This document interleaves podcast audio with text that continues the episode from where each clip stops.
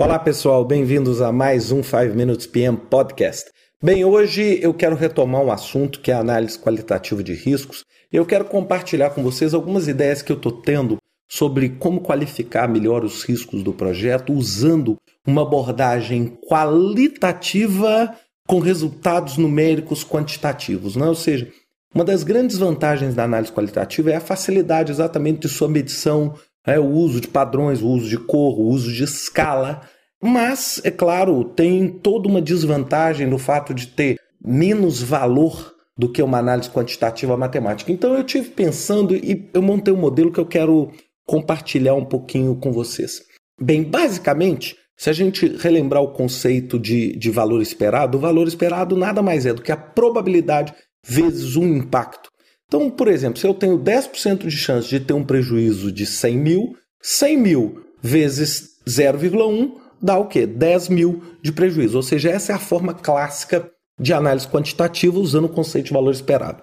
O, o que, que eu pensei? Eu falei, será que a gente não consegue criar uma escala para probabilidade e uma escala para impacto e usar um modelo de cálculo que seja aproximadamente similar? Então o que, que eu fiz? Eu peguei a probabilidade, e cria uma escala de muito baixa a muito alta. Ou seja, muito baixa é aquela escala o seguinte: é um evento extremamente pouco provável de acontecer. Até o muito alta, que é um, um, uma probabilidade extremamente baixa do evento não acontecer. E eu dei notas de 1 a 5. Então, probabilidade muito baixa, eu dei uma nota 1, baixa 2, média 3, alta 4, muito alta 5. Bem, com relação ao impacto, eu classicamente criei seis grupos de impacto, né? Seis grupos.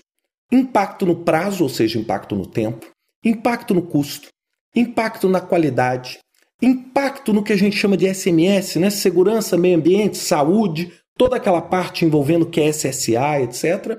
Outros impactos e também o horizonte de tempo. Então o que, que eu fiz? Impacto no tempo. Vai também na mesma escala de muito baixa a muito alta. Muito baixa é o impacto 1, baixa 2, média 3, alto 4, muito alto 5.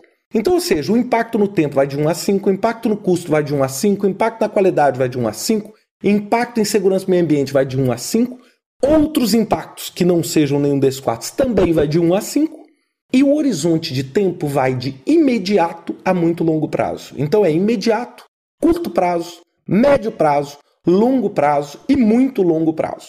Só que nesse caso a escala é invertida, ou seja, imediato é o impacto 5, curto prazo o impacto 4, médio prazo o impacto 3, longo prazo o impacto 2, muito longo prazo o impacto 1.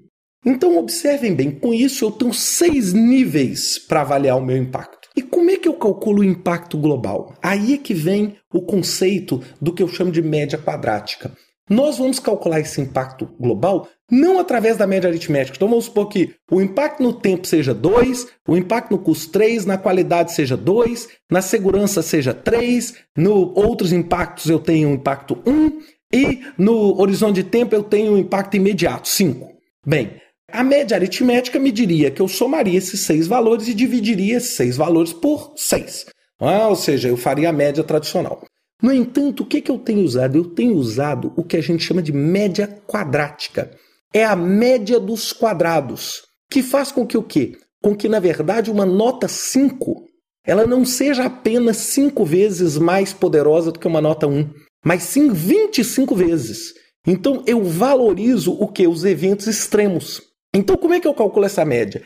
Eu basicamente pego cada uma das notas que eu dei no impacto, elevo ao quadrado, Somo todas essas notas, então, ou seja, eu vou ter seis elementos elevados ao quadrado, somados, divido por seis e tiro a raiz quadrada.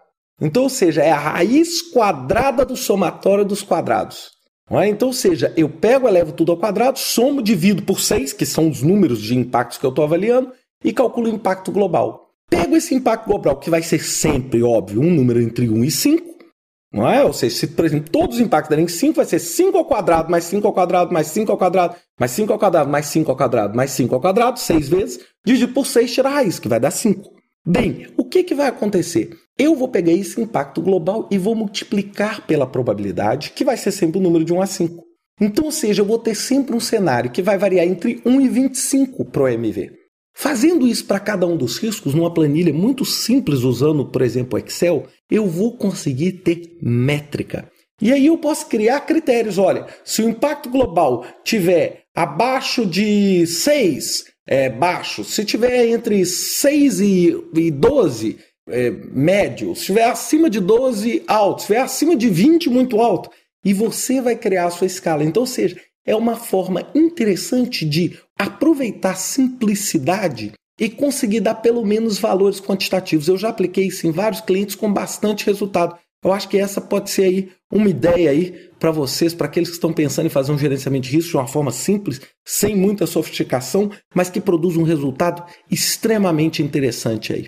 Bem, pessoal, era isso que eu tinha para falar para vocês nesse 5 Minutes PM Podcast e até a próxima semana com mais um 5 Minutes PM. Até lá, um abraço.